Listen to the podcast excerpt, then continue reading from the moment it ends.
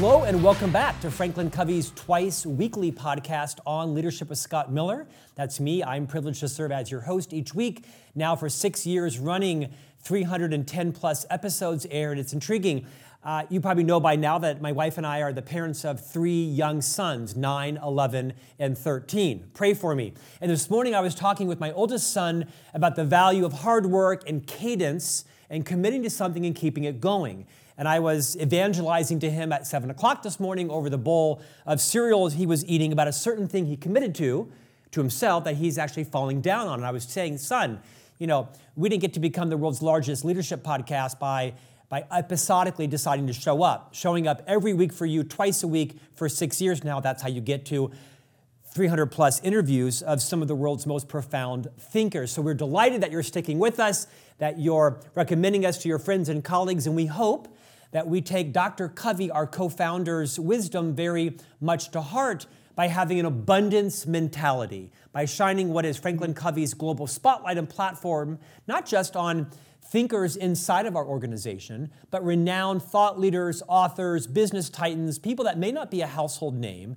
but have done something spectacular, either in research or in sometimes even survived some particular life tragedy and they have the courage and the confidence and the vulnerability to share what they've learned from it to make all of us better leaders. Mm. Better leaders in our organizations, our not for profits, in our homes.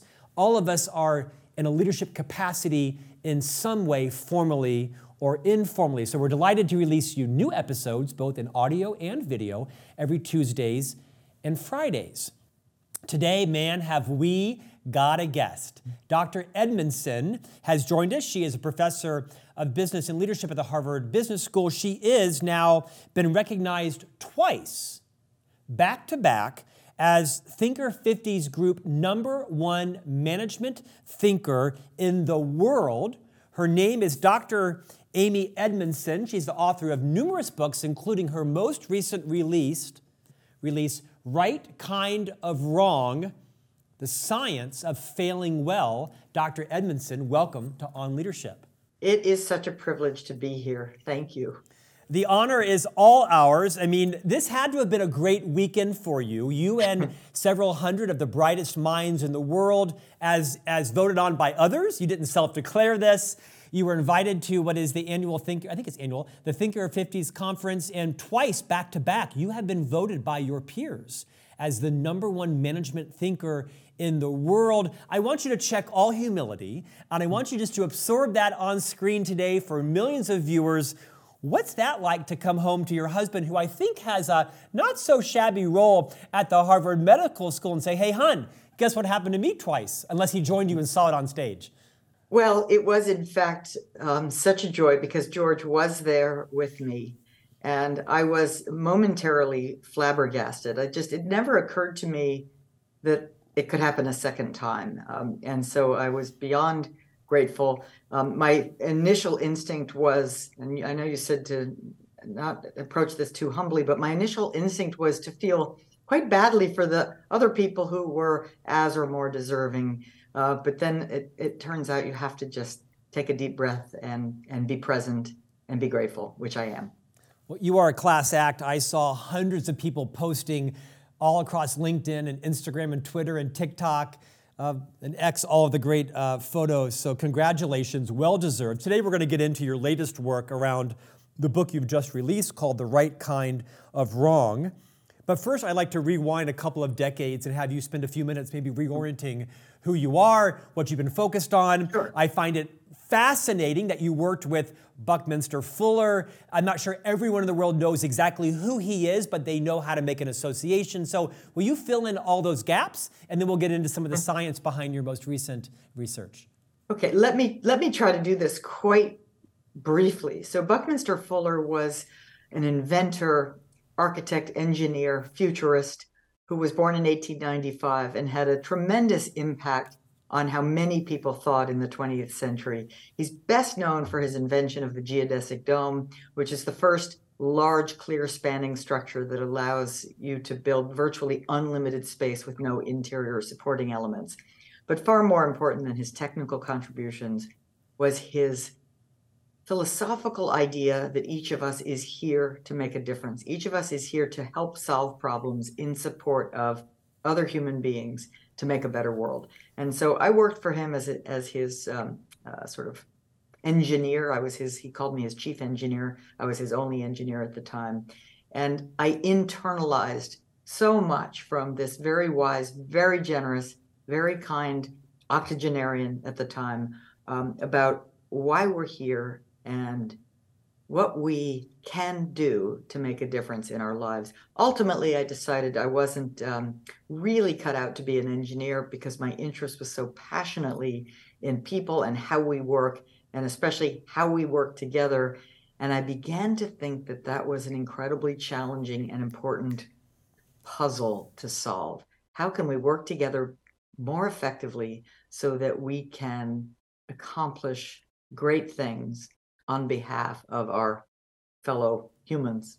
Amy, will you take a few more minutes and fill in some blanks there? Because I'd love to have people understand what, what are some of the previous works you've published, what you do now at yeah. the Harvard Business School. Uh, take it a few more minutes, if you will. Sure. So after after I worked for for Bucky, I spent a couple of years writing a book about his mathematical work called A Fuller Explanation. So long ago and far away. But in that process, I learned that I didn't so much mind writing. In fact, I got a great pleasure out of communicating things that were complicated in clear ways. And I spent a fair amount of time teaching math to sort of support myself and teaching engineering while I was writing that book. So I began to realize I was a teacher and a writer and a researcher, but that my field probably wasn't mathematics and engineering. So what was it? I got a job in a in an organizational development consulting group and learned the tremendous sort of joy and challenge of helping organizations change in a world that keeps changing. And after about four years um, working for this boutique consulting firm and and you know enjoying every minute of it, but feeling more and more like I was in over my head because I didn't have a business background, I didn't have a an, a, uh, a psychology background. So I finally decided to go to graduate school and I decided to get a PhD in organizational behavior. And I wasn't sure going in that I would become a faculty member going out, but it was certainly one of the possibilities. And as a PhD student, I was trying to study organizational learning. How do organizations manage the, the, the changes, the innovation, the improvements that they need to keep producing to keep thriving in a world that's changing. And along the way, I stumbled into the profound importance of teams, of how people often, but not always in a face to face context, work together to get hard things done. And in that interest, I stumbled into something quite specific and small that ends up having a big impact. And that specific small thing was what I call psychological safety, which I define as a belief that you can take interpersonal risks in your group, in your team, in your family, that you can speak up with a dissenting view, a question, a concern, a request for help, and that it won't be penalized. In fact, it is it is welcome and expected. I don't mean to imply that it's easy. I don't think it's ever easy to take interpersonal risks but I think it can be done when there's a shared understanding that's that's how we must be together to do what we have set out for ourselves. So that was a whole research program that grew and grew and grew, work by myself, work by others on psychological safety. There's now an enormous literature to show the positive effects of psychological safety, especially on team performance. But some studies have looked at this at the organizational level as well.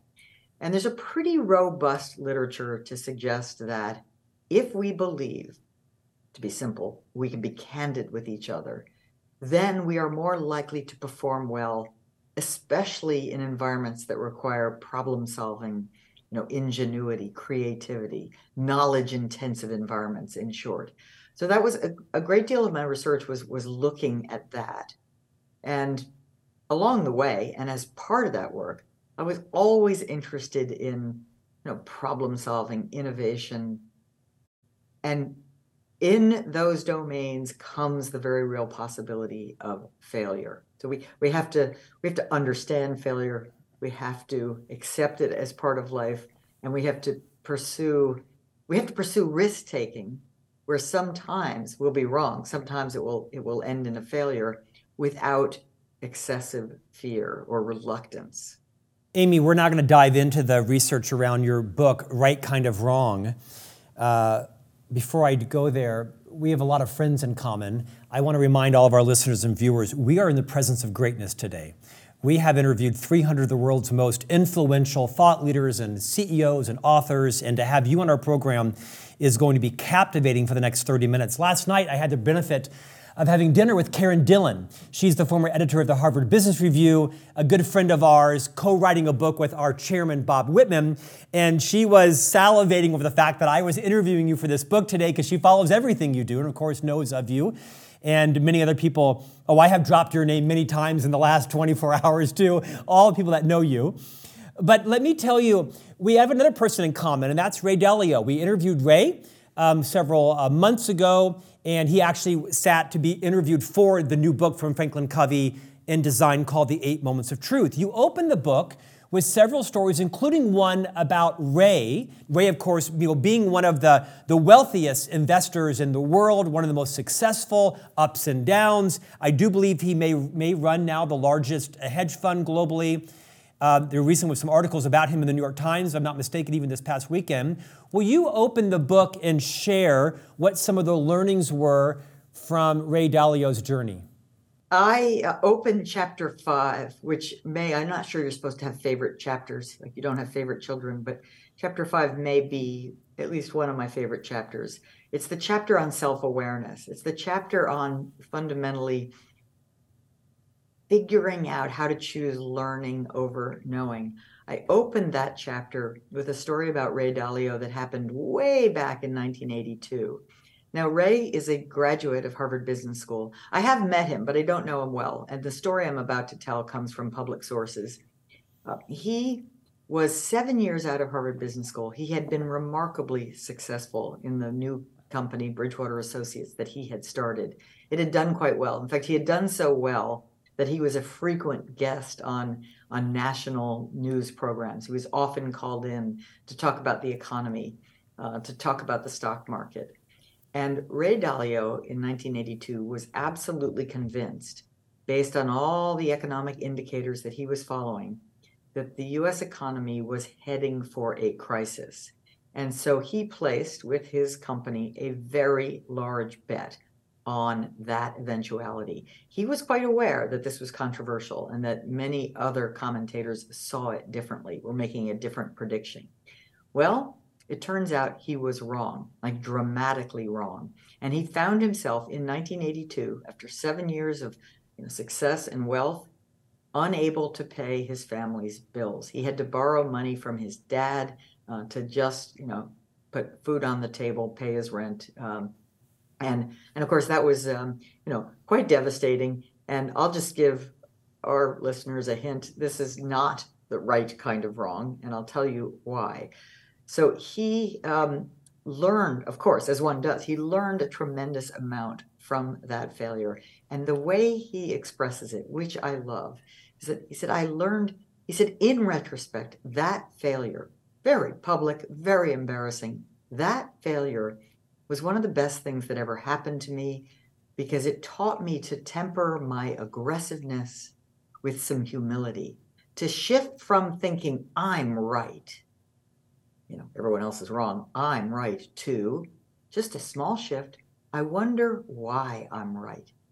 Do you hear that tiny bit of curiosity in there? Right? It's a small shift, but a profound one. It's a it's a shift from knowing to learning. It's a shift from confidence to curiosity. And he said that became the kind of driving force in his subsequent and tremendous success, where he just learned to temper that confidence with curiosity. What do others see? What are we missing? Now, I will add that the reason I open the chapter on self awareness with that, because it was clearly one man's journey from less self awareness to more self awareness more awareness of the type that can help you prevent the wrong kind of wrong or problematic failures like that one. Now, I define the right kind of wrong, an intelligent failure, as something that happens in in new territory, right? You can't just look up the answer on the internet. By definition, predicting where the economy is going is always going to be new territory. In pursuit of a goal, of course, Ray was pursuing a goal of, of economic rewards. Um, with a hypothesis, he had a strong hypothesis, a thoughtful hypothesis based on his homework. And then finally, and importantly, the failure should be as small as possible to get the knowledge that you're trying to get in unknown territory. So the reason why this particular failure was not intelligent is because the bet was much too big. Right? He lost everything. Um, that simply takes it right outside the criteria of, of intelligent failure. Amy, remind us again what those two mindset pivots were from what to what and from what to what. I think it bears repeating. Yeah. I think of this mindset pivot as from from knowing, which by the way is spontaneous for most of us. You know, we look around and we just think we see reality. We have this experience of knowing what's what. A shift, but we can deliberately make a shift from knowing to learning. Perhaps from confidence to curiosity, which is and and it's it's it's oh it's not that you have to sort of pretend you don't know anything or or eschew all your expertise. It's it's about being per- perpetually interested in the following I wonder what I'm missing, right? I believe this, I see this. I wonder what I'm missing. I wonder what others bring, right? It's that it's a, just a a it's in fact something I learned from from Buckminster Fuller. He even in his 80s just approached the world with such tremendous curiosity and and it was a curiosity that brought him great joy. I could see that. It was palpable, it was contagious. So, from knowing to learning. I see a lot of your insight in what I saw in Clayton Christensen. I'm sure a former friend of yours. Clayton was a very close friend of our CEO and chairman, Bob Whitman, former CEO, and a member of our board of directors. I see so much of what you teach also in what, um, what, what Clayton manifested in his own life. Um, in a moment, I want you to share a story about Pepsi. But before we do that, unpack the title of your book, The Right Kind of Wrong. You obviously thought through that title very clearly. Give me a minute or two on that, and then we'll pivot over to Pepsi. Sure. So, you know, part of the reason I wrote this book was to once and for all clarify that not all failure is good. You know, there's something of a failure fad out there where, where there's a Silicon Valley mantra almost that says fail fast, you know, fail quickly, fail often, uh, move fast and break things, and all the rest. And that is fine in a particular context, but truthfully, not all failure is good. Some failure is indeed problematic and worthy of prevention. And I identify three kinds of failure, and only one I'll call good. That's the intelligent failures. And they are the things that go wrong in new territory, in pursuit of a goal, with having done your homework, you know, you've come up with good reason to believe this might work, and they're no bigger than they need to be to bring the learning um, that that you need. So that's the right kind of wrong. The wrong kind of wrong would be any kind of failure in familiar territory that happens, say, as a result of not trying very hard or not doing your homework or or uh, making too big a bet, making a bet that's bigger than than you can possibly afford or that's dangerous. You so so right kind of wrong refers to the idea that there will be things that go wrong in our lives, in our teams, in our work. That's a given. But with effort and discipline and, and thoughtfulness, we can have most of the things that go wrong be right kind of wrong. I have to warn our listeners and viewers uh, this is a 300 page book. And you don't read this book. You absorb this book. You read a half a chapter and you put it down and you think about it for a day. And you draw correlations in your life. You, you don't breeze through this book.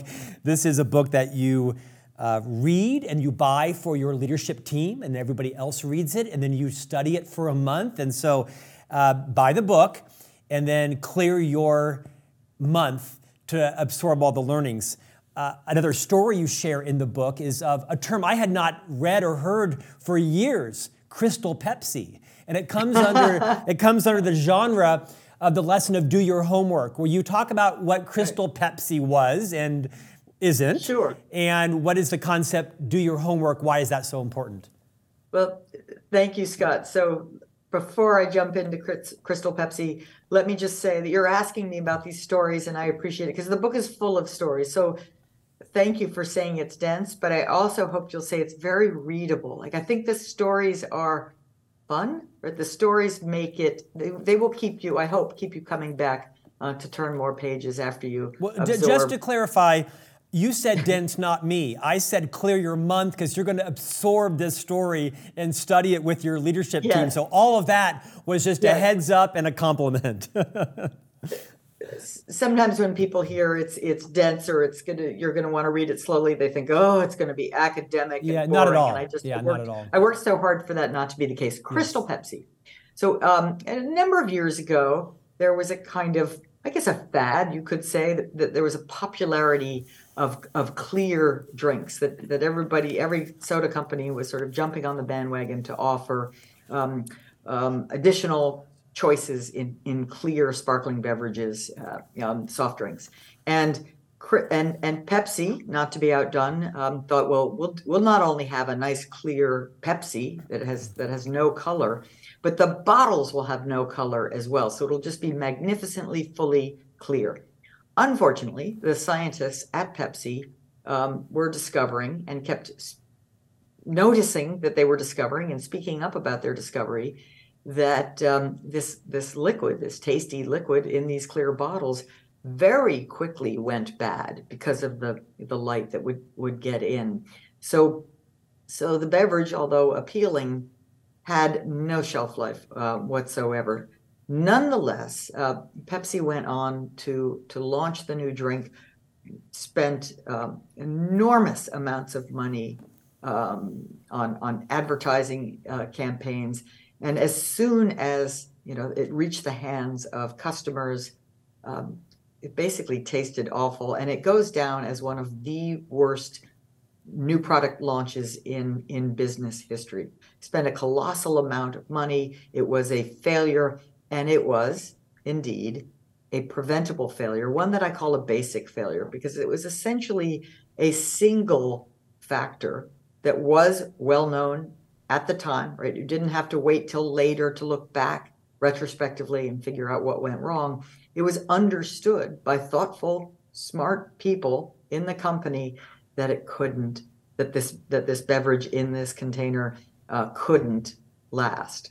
Fortunately, we also have the case study of New Coke, so we're equal opportunity um, exposers on this podcast. Uh, uh, one of the things I like most about your book is you do take very maybe intellectual concepts and break them down very simply, including a lot of cool illustrations. You wouldn't expect to find a book from someone of your management thinking level to be so practical, but in fact, on page 41, I'll throw you the tip here, you have a title that you call Failure's Range of causes. And you have a very simple continuum. On the far left right. side, you have blameworthy. On the far right side, you have praiseworthy. And you have about six categories in the middle. I'll read them from left to right and then have you riff on this.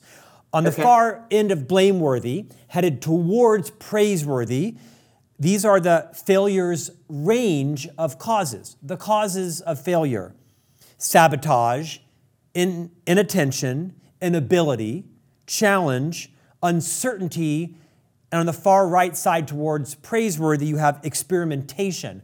I found this to be actually very ins- insightful around why we pursue what we do, how our egos get involved, what drives our decisions. Riff on that illustration however you'd like. Thank you so much for asking about that. And I, I want to be clear because I in the book I describe three kinds of failure. That's not what the spectrum is. This is a purely, it's a thought exercise, right? It's a purely um, conceptual diagram to say, let's just imagine something goes wrong in your life or in your company. Now, what caused it? Well, the range could be, as as as you just said, Scott, from sabotage, right? Someone really just went out of their way to cause harm on purpose, all the way over to someone did an incredibly thoughtful experiment. They had good reason to believe it might work, and alas, it failed with a lot of ground in between. So, uh, first of all, the reason why I describe this spectrum as one from blameworthy to praiseworthy is that I want to ask people think about you know a recent failure in in in your company, um, and you know was was it was it blameworthy? Was it caused by people doing the wrong thing, kind of on purpose? They will nearly always say no, right? It, it, it wasn't that. Maybe someone was too tired, they weren't paying attention. Maybe someone didn't have the training that they needed, so it was inability. Um, maybe it was in a context that there was simply too much uncertainty uh, to to you know to to get it right uh, the first time, or maybe it was a thoughtful, innovation oriented uh, experiment. But I said, you know, was how often are things really blameworthy? Not very often. And then I say, well, how? What was the response like? Right? Was the was the response to the failure as if it had been caused by a blameworthy act? And then far too often they will say yes, you know, with a, with a sigh, with a with a groan. And I do this thought experiment to say, if in your organization or in your family you're not responding um, to failures in a way that's consistent with the nature of the cause, you're in trouble because you're going to be creating an unhealthy culture, a culture that isn't psychologically safe, a culture that where people will be afraid to take risks or certainly afraid to, to speak up and tell the truth about the things that are that are actually uh, happening. Um, sorry about the automatic lights went off. So so it's it's far more often than I wish were the case in organizations. Um, failures are treated as blameworthy when they're not. And that's almost the thing I want to change more than anything else. I want people to understand that we live in a volatile, uncertain, complex world. Things will go wrong. And more often than not, we're trying to do the right thing. It's just it's just complex or it's it's it's uncertain. Now, occasionally, in fact, we will discover that someone, you know, really did do something sort of blameworthy, and then we should we should respond accordingly and and and help them change their behavior so that doesn't happen uh, again. But the idea is really to just help people see that um, our knee jerk reactions to things that go wrong are often not only unhelpful, but but wrong, right? Inaccurate, if you will. Amy, I want to tell a story, and then I want you to tease out some of the insights. The story's about me, but I don't want your insights to be about me. Uh, okay. I've, I've had the privilege of uh, writing and publishing seven books myself on a variety of topics marketing, leadership, mentoring, coaching, career development. Uh, my third book was a total flop. It had come on the heels of a Wall Street Journal bestseller and an Amazon bestseller, and I'd established some, some, you know, some chops. But I poured my heart and soul into this book about marketing and brand building. Very proud of it, having been the first and only chief marketing officer in this company, Franklin and wrote this book and spent an enormous amount of time and energy launching the book, a lot of financial resources. And I was convinced it was going to sweep the marketing world by storm, based on the success of my two previous books, just very previous to that. Well, the fact of the matter is, um, the first week, after literally a very large investment. And by the way, I had a 15 year career of being the guy who led Franklin Covey's book launches, you know, 60 million books sold. You'd think I'd be one of the experts in the world at this. Well, this particular book sold 67 copies the first week. Not 6,700, not 670, 67 copies. I mean, I could not get 67 people to buy my book. And so the week of launch, being a guy who's fairly um, adept at leveraging social media and the seven platforms that I'm on, I line up my three boys in front of the fireplace and I hand the first boy a, a, a card that has a six on it, the second boy a card that has a seven on it, and the third son a card that has a frowny face on it. And I debut on Instagram Live the number of books that we have sold. Up, up comes a six, up comes a seven, and the third card becomes a frowny face. The boys don't know what it is. And we all unveil on social media that my book sold 67 copies. of course, this post was the most um, um, broadly viewed and com- compliment, commented post because they would think someone of my narcissism would have, you know, not shared that. The point is, I, I, it was a massive failure to me. I mean, financial failure and setback in my literary journey. I was trying to teach my, bo- my boys about how to be comfortable talking about failure. The reason I tell that story, I don't need you to address that, is how much of how we deal with failure comes from our parents, comes from our uh-huh. leaders, comes from our pastors or rabbis or imams. Like, what's the correlation with how we deal with failure from your experience? Well, I, I think that so much of how we deal with failure comes from our, our initially our families or how our how our parents uh, show up, how they talk about it. You know, there's wonderful um, people in, in the book that I put forward who who just who grew up with parents saying things like, "Oh, how did you fail this week?" or "How did you fail today?" to sort of help them become more comfortable with the idea that, like it or not, things will go wrong and that's okay. And our job is to learn from them and and of course to share them. It's great if you share them with your siblings because then maybe they can learn from different failures rather than repeat the same ones that you have. So I, I do I think the family um, the family environment is is super important. Um, and very likely other aspects of your community, your schooling, your your um, your religious organizations, they can have um, a, a powerful influence on shaping how you think about failure, how crippling you think it is, how embarrassing is it? Is it shameful, or is it in fact a natural part of life, a part of nature? I mean, it, it's it's um, it's clearly the latter, but I think we often don't get those messages as as children uh, growing up. So I I think what you did with your with your sons in that um, sort of advertising and almost um, cheerfully acknowledging that particular failure is is is a wonderful thing to do.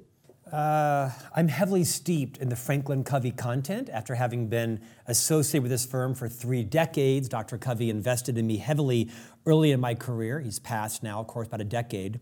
Famous for many phrases, one of which I, I repeat frequently, of the many wise things he said, was be a light, not a judge, be a model, not a critic.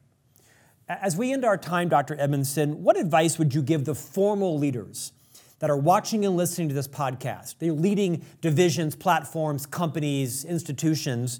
What's the best kind of modeling that a leader can demonstrate in their own actions, in their words, in their behavior to recognize that they are illuminating the right kind of wrong? That they're discussing, they're, they're talking about, they're showing the vulnerability. What do you want to send everybody off with? If you do one thing, leaders, Here's how you build a culture and the confidence to talk about the right kind of wrong. I'm going to say let's start with be a learner, mm. not a knower. And how do you do that? I think it, it, it sort of it boils down to humility, curiosity, and empathy. And it's humility to know that you don't know everything. It's humility to sort of approach the world in a in with the question in your mind of what could be and and what could we create together that doesn't exist now that would that would that would help people that would that would be attractive to our our customers or communities. So that that humility to know there's more you can do. There's there's things you don't know. That that learning mindset, and then the curiosity to absolutely invite others into the journey with you to say what do you see? What are you thinking about? What might we do together? And and then finally the the empathy to respond to others the way you would want them to respond to you. This is also this is how i think you build a, a healthy failure culture. But it also is a, is about aspiration right? Aim high. You know what are the problems that that, that you want to contribute to solving? Are they stretch goals enough? Because ultimately, the science of failing well starts with ambition and aspiration. It starts with the desire to do great things that haven't yet been done before. So you will be, like it or not, heading into new territory where you won't have a playbook for everything. It's a playbook for some things. Please use it so that you can prevent the preventable failures but recognize that there will be moments in your company's journey where you have to aim high and team up to try to do things that have never been done before. And along the way, there will be failures. Let's make most of them intelligent, learn fast, and then repeat because that cycle never really stops. You know, I think this won't come as a surprise to you, but you have authored a book that should be and will be read by every leadership management team in the world, where they will read it over the course of a month or so and digest it. I think your book actually has the opportunity to change cultures inside organizations. But your book is more than a business and leadership book. Your book is a parenting book. Your book ah. is a cultural book to help not for profits and community centers and state and local county governments to change the way they discuss topics. It's actually like a grooming book of society. Your book, Dr. Edmondson, is the right kind of wrong. You are now twice voted as the number one management thinker in the world. Would you tell us what's next for you? Oh, thank you. I'm just um, overwhelmed by your your kindness, uh, truly, and thank you for saying that. I, I do believe it's it's got deep insights for parents as well as a parent, and I have a couple of stories in there about about my sons um, who are great learners and great failers in in in all the right ways. But what's next for me is um, I'm, I'm working on with my colleague Mark Mortensen at INSEAD how do we really get our arms around the employee value proposition? You know, what is it that leads people to be fully engaged and willing and eager uh, to work for you? You know, what, what is it about the purpose? What is it about the culture and the community? What is it about the growth and learning that they can do that make it worthwhile and energizing and engaging. I, I, I think this is, and there's a lot that's written about all of those categories, but I think understanding how they relate to each other has created some real territory um, f- for new research, which we're doing. Amy, can I ask you one last question? Sure. I know we're over time. You and I have one thing in common. It's not IQ. It's that we're both raising sons. My wife and I have three meaning your IQ is higher than mine. We're both raising sons. My sons, I think, are a little younger than yours. But I, I, it's interesting. Am I right that your, your husband is the dean of the Harvard Medical School? Yes. Not too shabby. Yes, he is. And our sons are 22 and 25 at the moment. There you go. Um, so, so let me to put some context for our listeners and viewers. Uh, right now, I am speaking with the number one management thinker in the world, who is also a PhD and a professor at the Harvard Business School. Her husband happens to also serve as the dean of the Harvard Medical School. Power couple in Cambridge. I was recently talking with my mother, who is in her, her in, in her mid 80s. Her husband and my father passed a year ago, and my mother is coming clearly into the crescendo of her life. And we were having an estate planning conversation with how she will divest of her assets upon her ending. And she very much wants to designate money to our three sons for their college education and perhaps some money upon graduation, and all that's great, right? And we're, we're going to be very, very grateful for you know anything my mother chooses to leave my brother and his children, and myself and my wife and our children. And you know, I didn't say this to my mom, but I didn't want to challenge her forthrightly on is there bonus money if they graduate from college because I'm not I'm not sure what route my three children will take. They are all three enrolled quite expensively in a college preparatory school in Salt Lake third grade, sixth grade, ninth grade. But they might decide to become barbers and open a barber salon. They might be an entrepreneur. They might decide they want to be an artist and they might, you know, also run an Uber route every night for 10 hours. And so I don't want to prescribe happiness, right, right. or wrong. Any insights you have on being one of two parents of obviously enormously successful professional um, careers raising two sons and helping them kind of find their path and not prescribing what you know is right or wrong for them. Maybe give us some parenting advice, because no doubt your and your husband's shadow looms large over your children. As, as you know, some people might say, "Oh, those poor kids," but I think what we tried to do, and of course, not always uh, perfectly successfully, but we tried to role model a genuine passion for what we we're doing in each each of us individually. So both George and I had had real passion and commitment and curiosity to the things we were doing. I think it was good that, that the work the work we were each doing, despite both being academics, was quite different. he's a biological scientist as well as a physician. And, you know, I'm a psychologist and organizational behaviorist, and, and I'm interested in problems of management. So I think they saw us working hard, but largely enjoying it and feeling um, that it was sort of fun, right? That the work the work we do is kind of fun. Now, not all the time, no question about that. But but the, the role model is do what you think matters, do what you love doing. And yes, as you said, don't overprescribe, don't have fixed ideas about what they're supposed to do. Help them pay attention to the things that give them satisfaction, which is which is different than just fun, right? But but those things, those those hard things that they do, whether it's in in their sports or in their their their math homework, that they experience that wonderful satisfaction of working hard at something and then conquering it, like getting through, getting that puzzle completed, getting that problem solving um, set completed. That's that. I think when you have that experience of of how joyful that actually is, it becomes quite, uh, you know, come, it comes becomes quite hard to walk away from it. So it's creating the conditions where they can discover that for themselves. Don't shield them from failure. Don't do their homework for them. Create the conditions whereby they learn the joy of stretching and struggling and then making progress on their own. From knowing to learning and from confidence to curiosity, Dr. Edmondson, thank you for your time today. The book is The Right Kind of Wrong The Science of Failing Well. Thank you for joining us. Thank you so much for having me. And we'll see you back here next week for a new conversation on leadership.